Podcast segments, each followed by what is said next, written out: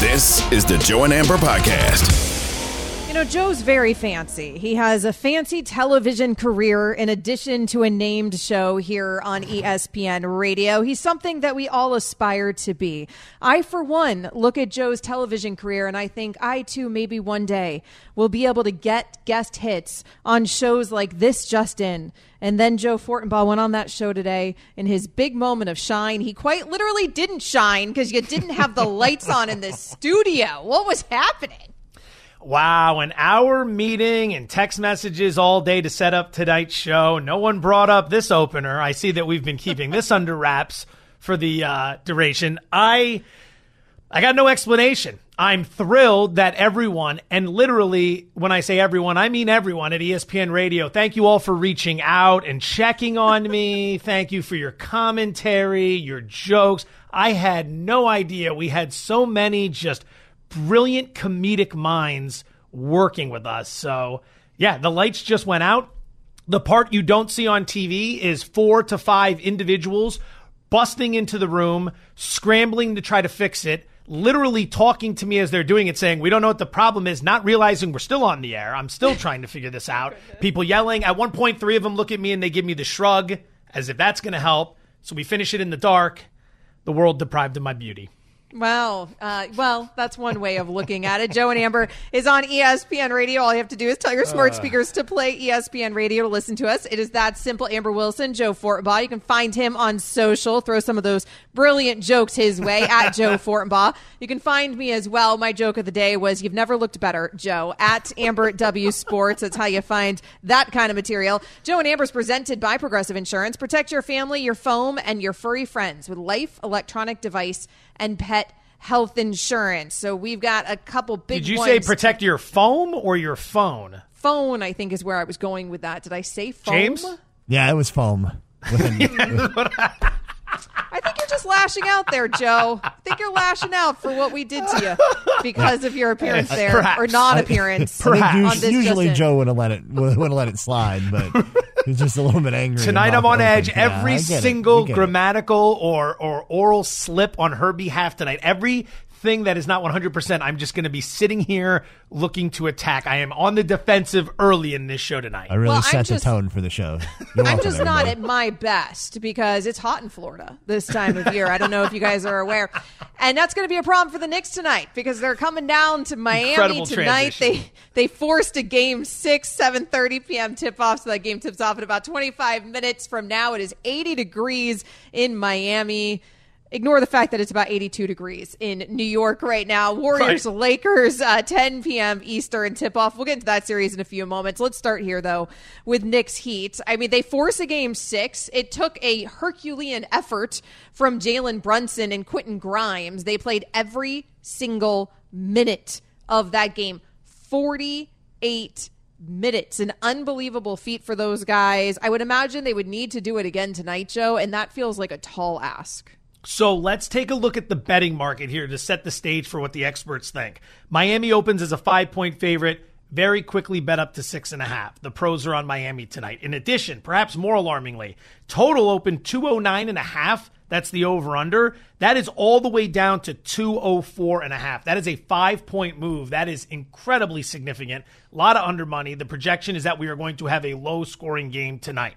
Big question here, and this leads right into what you were saying. Can the Knicks replicate what we saw in game five?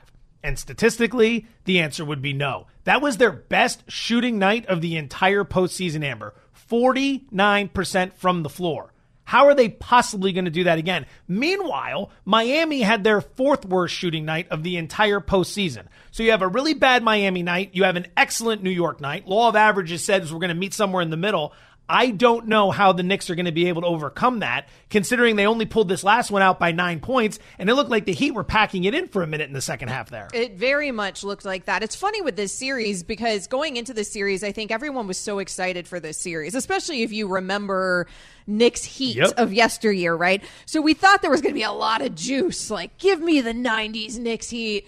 And then we've watched this series and it has been absolute trash in terms of basketball. and that's me speaking, saying that as a Heat fan. I mean, these teams offensively have been terrible to watch. And it very much felt like to me that the Heat, they were like, all right, we kind of want to win it at MSG tonight, but at the same time, whatever. We have to go do it in game six in Miami. Like, we got a couple more tries. That's how it felt like the attitude was. You did not get your best game from Jimmy Butler by any means. Jimmy Butler in this series, largely, the Knicks have done a good job on him defensively. Maybe it's also that ankle injury. He hasn't been the Jimmy Butler that he was in the Buck series by any means. I do wonder if you're going to see a slightly different Jimmy tonight though, because I'm one who very much believes that Jimmy is a low-key hustler. I think Jimmy playoff Jimmy is a very real thing uh, despite his denials. When you pull all the evidence, it is there. So even though he outwardly denies it and says it's not a thing, it very much is a thing in every statistical category.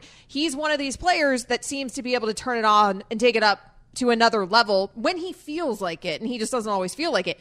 I don't know if he felt like it in game five. And again, he's battling through an ankle injury, so that might be part of it. I would imagine that he'll be more motivated tonight to finish this thing out in Miami. Two key reasons. The last thing you want to do is get on a plane and go back to New York for game seven. At the same time, and this is part B, the Sixers and the Celtics play game seven on Sunday. Mm-hmm. You want the extra rest. This time of year, that extra rest is going to be critical. You and I talked about it on this show when we were predicting game one of the Warriors and the Lakers. And we said Lakers. And the primary reason was historically, teams coming off a game seven win play very poorly in game one of the next series. If you're Miami, find a way to close it out tonight. You get an extra two nights of rest and then you're going to have a team coming off a game seven win. You are going to be in prime position, prime position to steal game one of the Eastern Conference Finals these teams are both banged up. It's been a grueling series. Like I said, the lack of offense in this series, both teams battling through injury. I mean, Butler tonight listed on the injury report once again. I expect him to play. Caleb Martin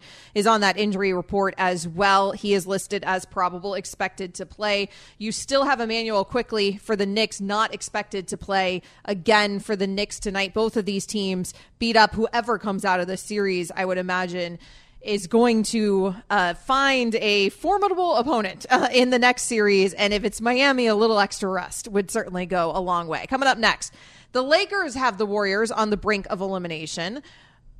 Oh, but before we get to that, Joe is going to do what he does best. Somebody else trying to bring the lights down on me today. Three of them here, all for the Knicks Heat game. We'll give you the update on the overall record later in the show when we do the next one. I just want everyone to get these as fast as possible. Number one, we are going to lay the six and a half with the Heat over the Knicks. Again, the Knicks are off their best shooting performance of the entire postseason. Miami off its third worst shooting performance, regression to the mean. Uh, Miami bounces back big off a playoff loss won by 22 and by 19 points off their previous two playoff losses. So Miami minus six and a half is pizza money number one. Pizza money number two, we're going to go back to the well. First half under 103 and a half points. Every game in this series has gone under the first half total. We expect that to happen again tonight, especially with regression coming for the Knicks in a shooting department. And then a player prop, Jalen Brunson over 11 and a half rebounds plus assists. He's gone over this in every single game except for one in this series. The last three, he's had 14, 15, and 16. So your first three pizza monies of the night. Heat minus six and a half over the Knicks. First half under 103.5. Knicks Heat. Jalen Brunson over 11 and a half rebounds plus assists. Okay, let me try this tease one more time. Coming up next here on Joe and Amber, the Lakers have the Warriors on the brink of elimination. What will LA need to do to take down the champs tonight? We'll get into that. Joe and Amber is on ESPN Radio. Joe and Amber, the podcast.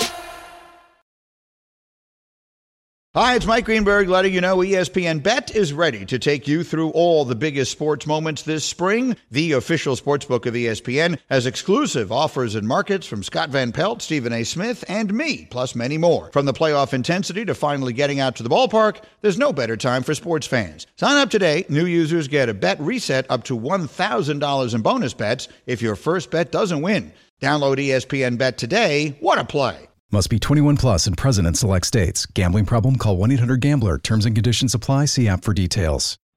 We all know breakfast is an important part of your day, but sometimes when you're traveling for business, you end up staying at a hotel that doesn't offer any. You know what happens? You grab a cup of coffee and skip the meal entirely. We've all been there. But if you book a room at La Quinta by Wyndham, you can enjoy their free bright side breakfast featuring delicious baked goods, fruit, eggs, yogurt, and waffles. And really, who doesn't want to start their day with a fresh hot waffle? Tonight, La Quinta, tomorrow, you shine. Book direct at lq.com.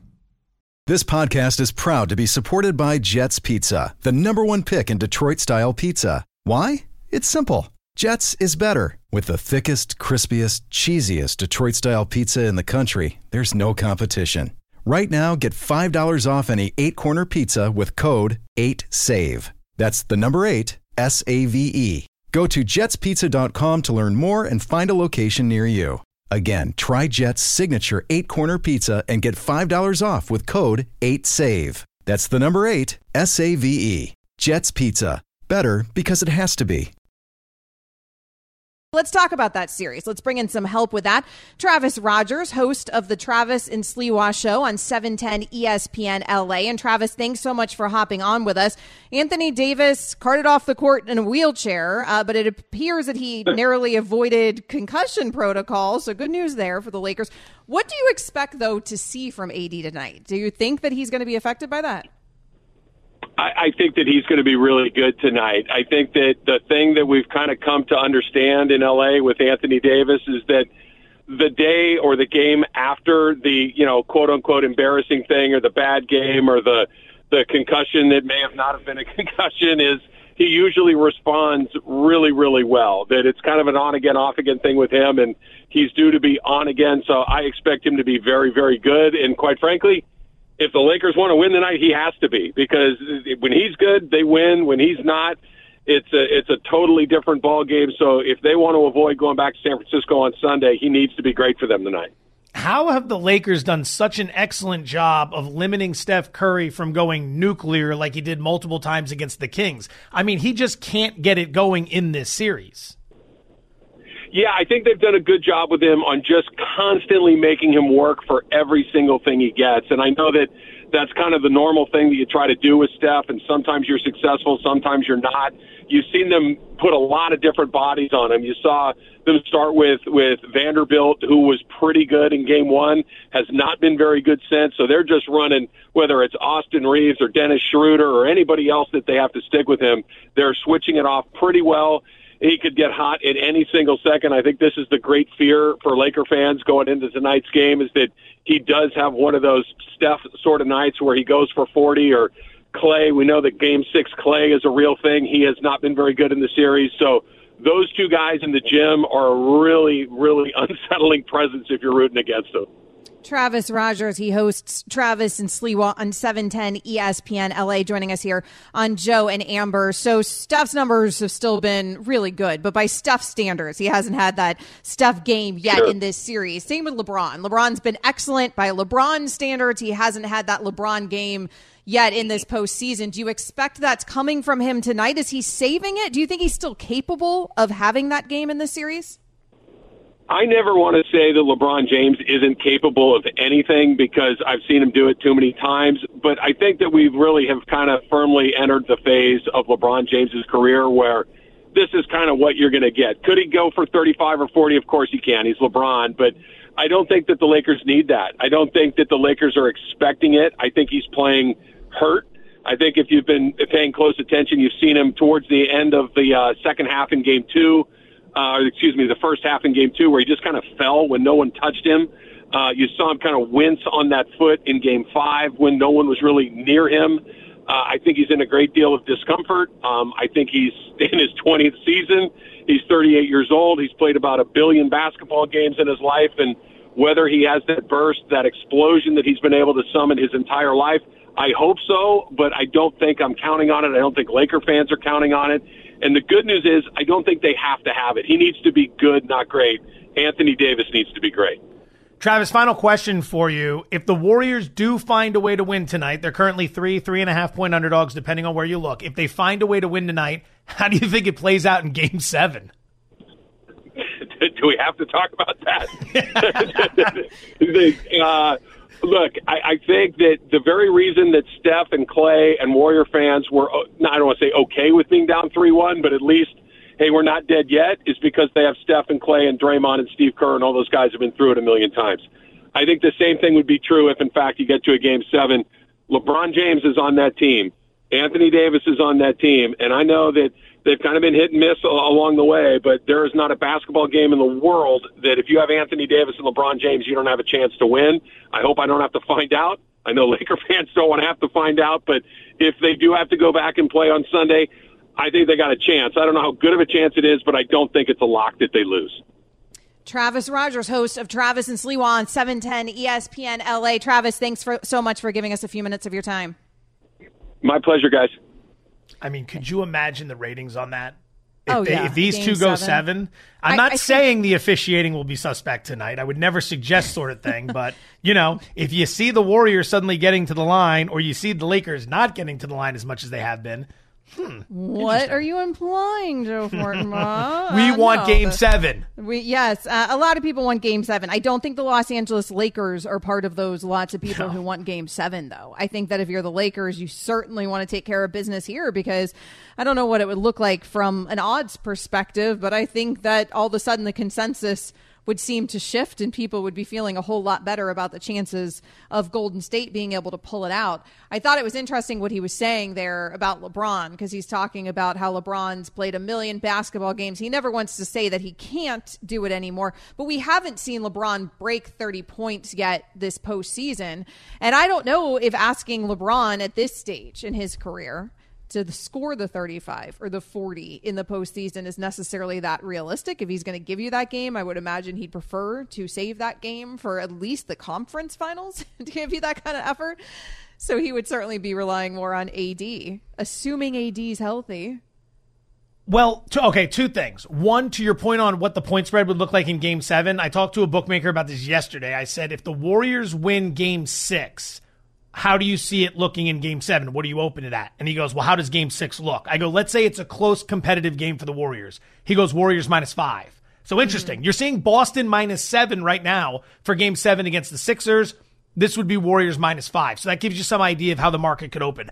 Number two, we get caught up in LeBron not reaching 30 points or scoring a lot. He's not necessarily trying to be the primary scoring option, though. If you go back in history and you see how many shots he used to take back in the day in the playoffs and what he's taking now, it's not as if he's missing a ton of shots.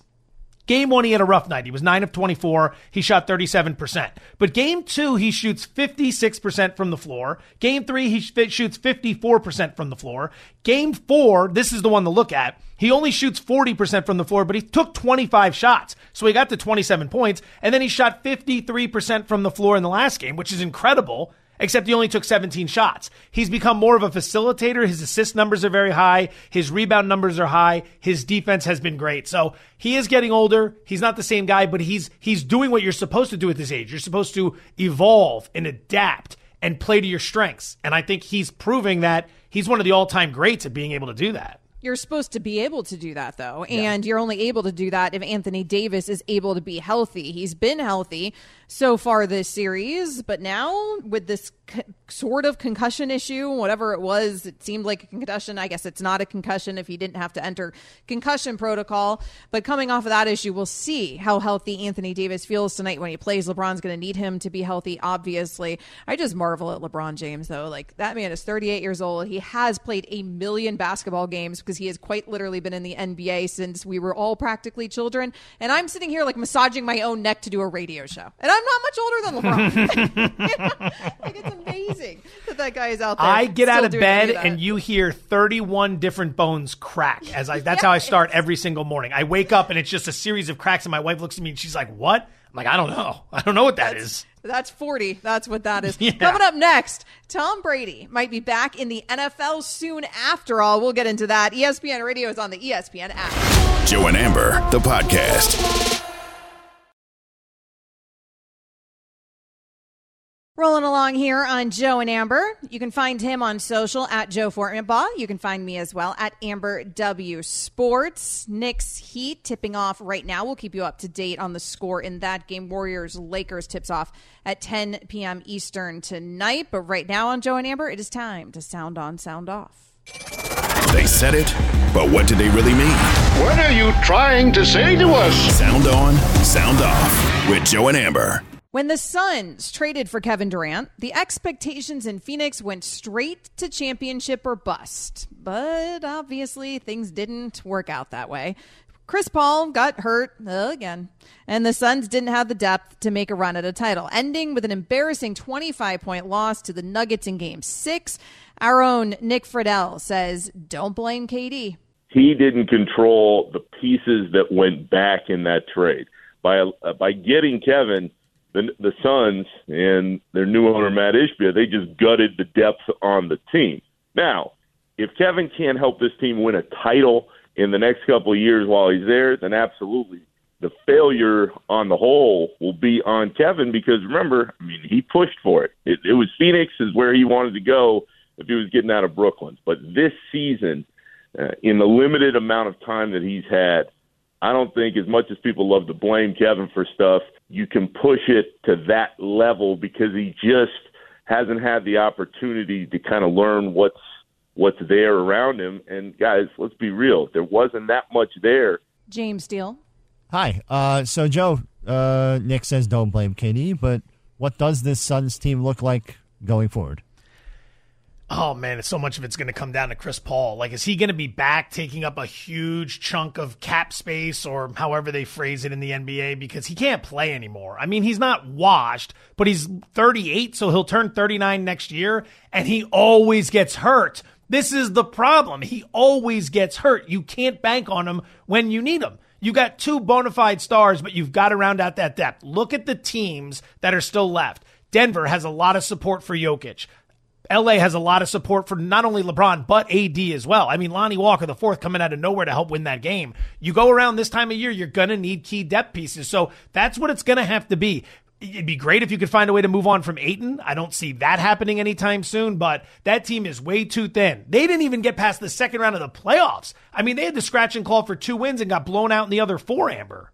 He's still got a couple years left on his deal, a partial guarantee next Ooh. year on the deal. I, I don't know also how you move it, right? Because of everything that you just said there about Chris Paul. Also, it would be massively depressing, I think, from just a basketball perspective. A lot of people, big fans of CP3, having watched his career, we all know that him getting that ring has been a thing his entire career. And then if they go on to do it without him, there would be something depressing about that, right? Like if they are able to move him. But yes, there are real problems on this Suns team. I agree wholeheartedly with Nick Friedell. It's not KD's fault, but anybody who traded for KD in order to get that deal done, again, they were trading for Kevin bleeping Durant. Of course, you're going to have to give up a ton of assets in order to get him. It's not necessarily that it was some sort of bad trade by Ishbia. It's just who you were trading for. I think it was still absolutely worth rolling the dice, getting a generational player in KD when you can get him. Maybe it doesn't work out immediately because of the depth that you had to get rid of.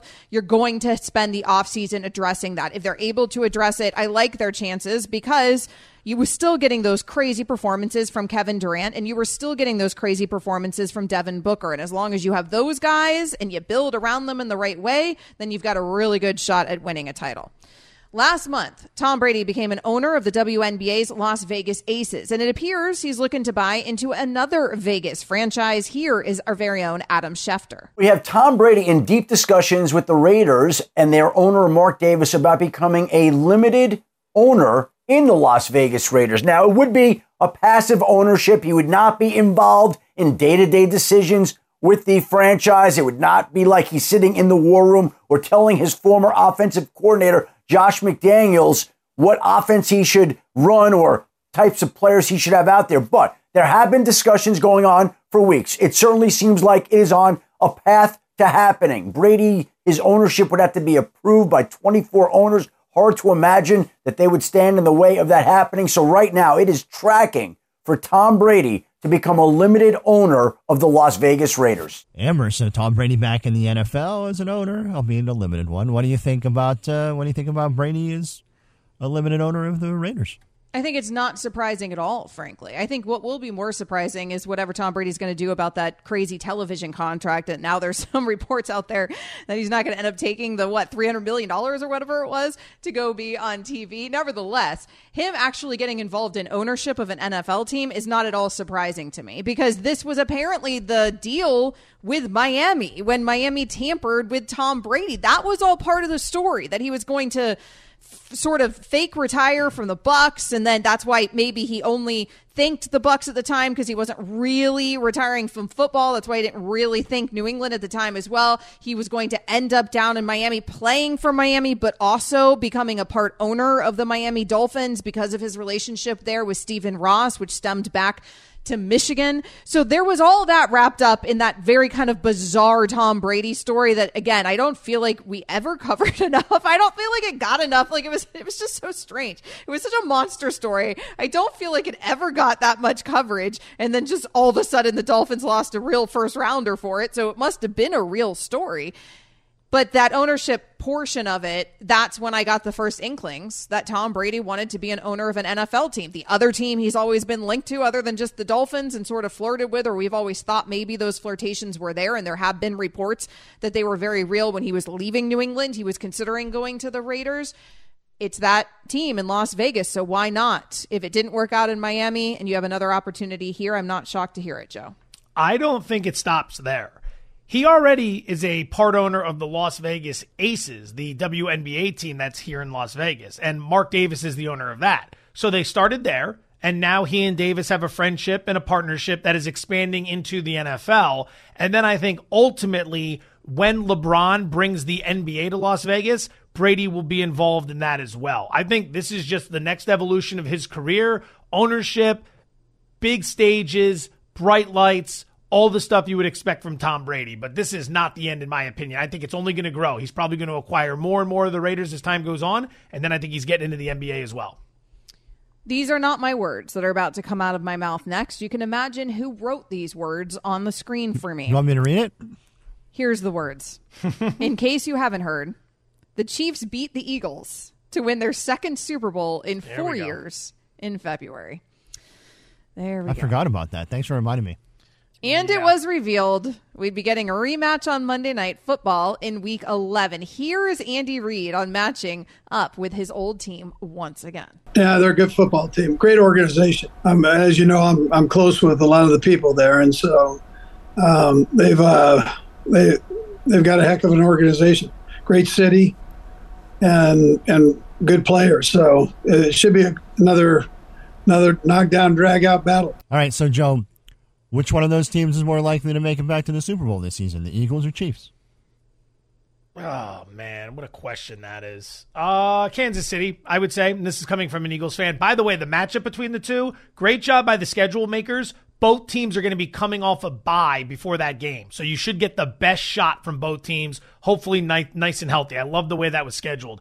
Philadelphia has a few things working in its favor. Number one, most notably, a weak NFC. The problem, however, is they just went from one of the easiest schedules in NFL history to what is right now projected to be one of the hardest schedules in NFL history. Look at the stretch of games they have coming off their bye week. Don't quote me on this, but in no order, it's like Buffalo, it's Kansas City, Buffalo, San Francisco. There's a Seattle trip in there, I believe. You've got Dallas. You've got the Giants. It's just an absolute disaster coming off the bye. The personnel isn't as good. They lost some key players. And on top of that, they had remarkable injury luck last year. Yes, injury luck is a thing.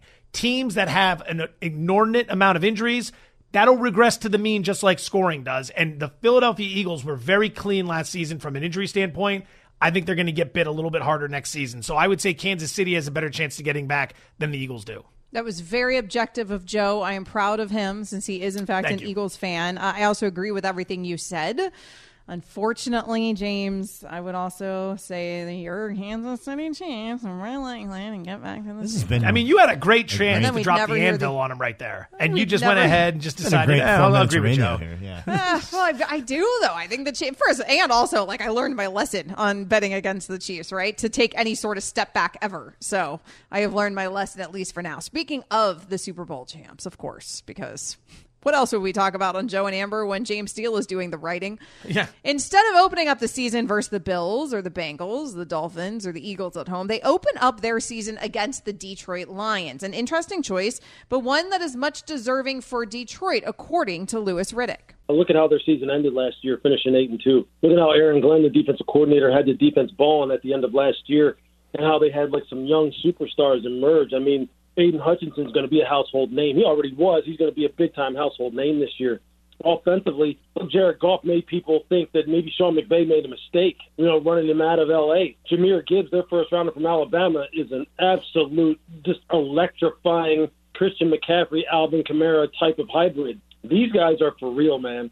All right, so the Chiefs Lions, that's the opening game of the season, Amber. What game are you most looking forward to this year? Uh, not that one, James, but good try. Uh, I guess if I have to choose a game I'm most looking forward to this year, it would be that Black Friday game, the first ever Black Friday game of the New York Jets versus the Miami Dolphins. The Aaron Rodgers New York Jets losing to Tua Tagovailoa and the Miami Dolphins will just be beautiful.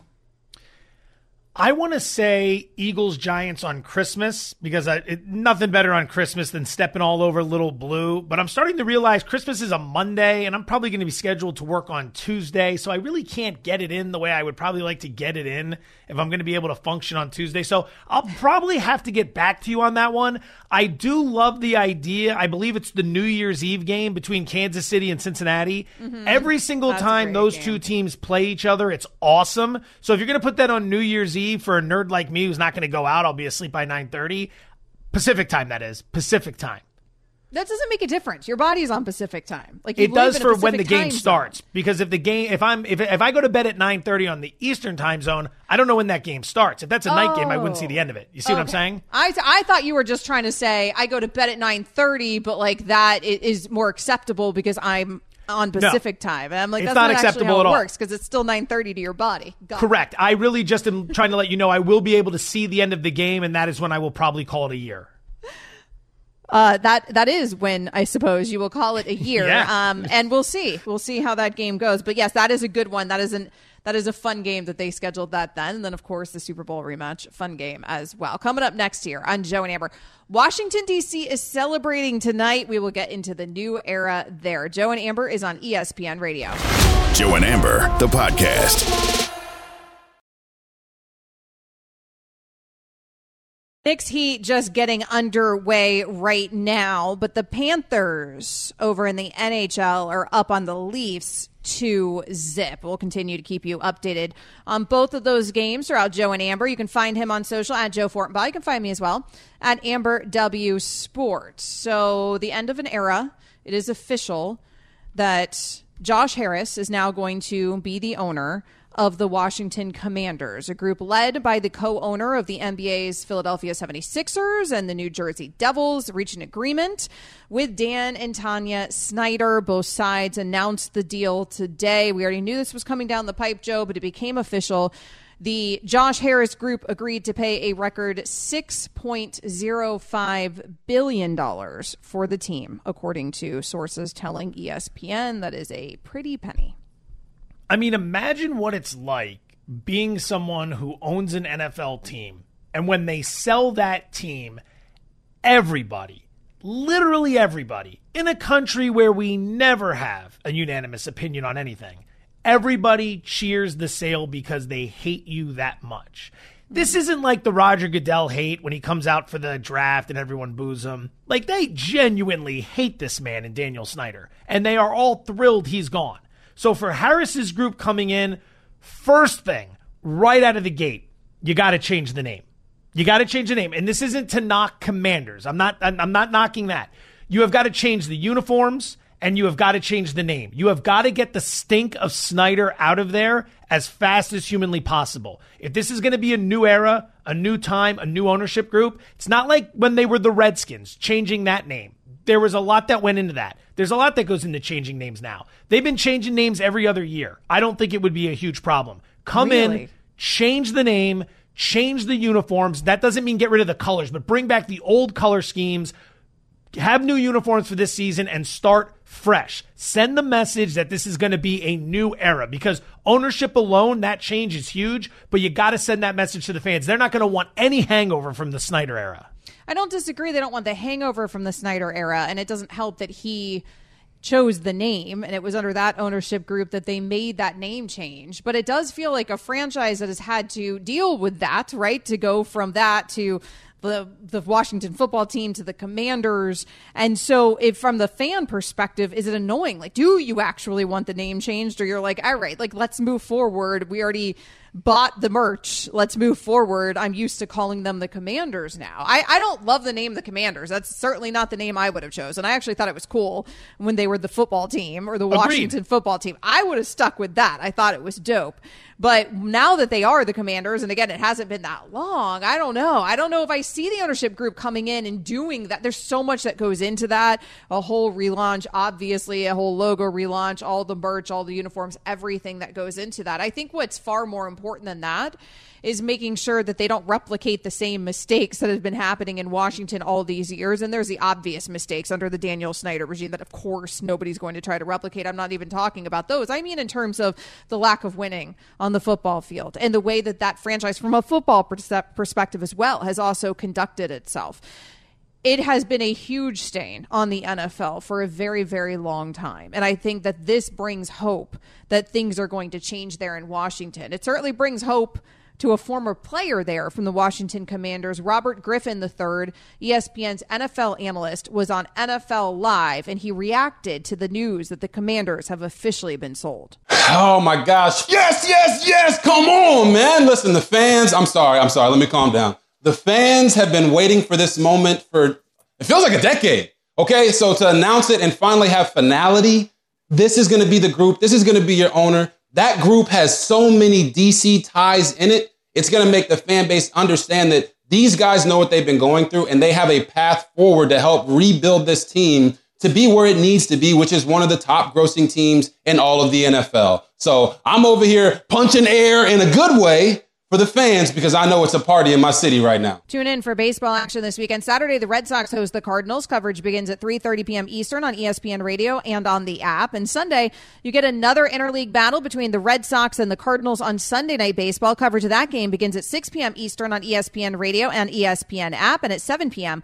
on ESPN Television. So a fired up RG3 there, Joe, and I would imagine that he is speaking for the fans and a lot of former players when it comes to the change of regime there in Oh. Washington. Without question, please, by all means, get a microphone in, in front of 49ers head coach Kyle Shanahan. Shanahan hated him, that whole Shanahan regime, because his dad, Mike, was there, but then you had Kyle on the staff. Uh, Sean McVay was on the staff. I think Mike McDaniel was on that staff. You have a lot of guys who are head coaches or coordinators now that were on that Mike Shanahan staff in Washington. They had an awful relationship with Snyder, absolutely awful. So this new group's coming in. Like I said, I would change the name, I would change the uniforms, and I think we're going to start hearing very shortly thereafter plans about a new stadium, getting a new site and getting a new stadium built. That's how it's going to go. Your new ownership group coming in, you can say what you want about how the Sixers are playing. They've owned a team before. Like the Sixers aren't dysfunctional. They're just Right. not elite. That's okay. You blow a series, so what? They just want a functional relationship in DC and they're going to get it.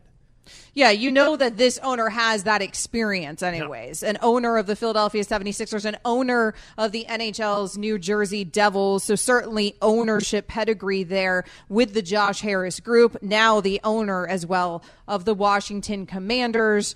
For $6.05 billion, the last franchise that set a landmark in sports was the Denver Broncos when Rob Walton bought them not that long ago for 4.65 billion. So just in that time though, we've gone from 4.65 billion for an NFL team to 6.05 billion. It is good to own an NFL team Yep. even if you unfortunately run it into the Joe and Amber, the podcast.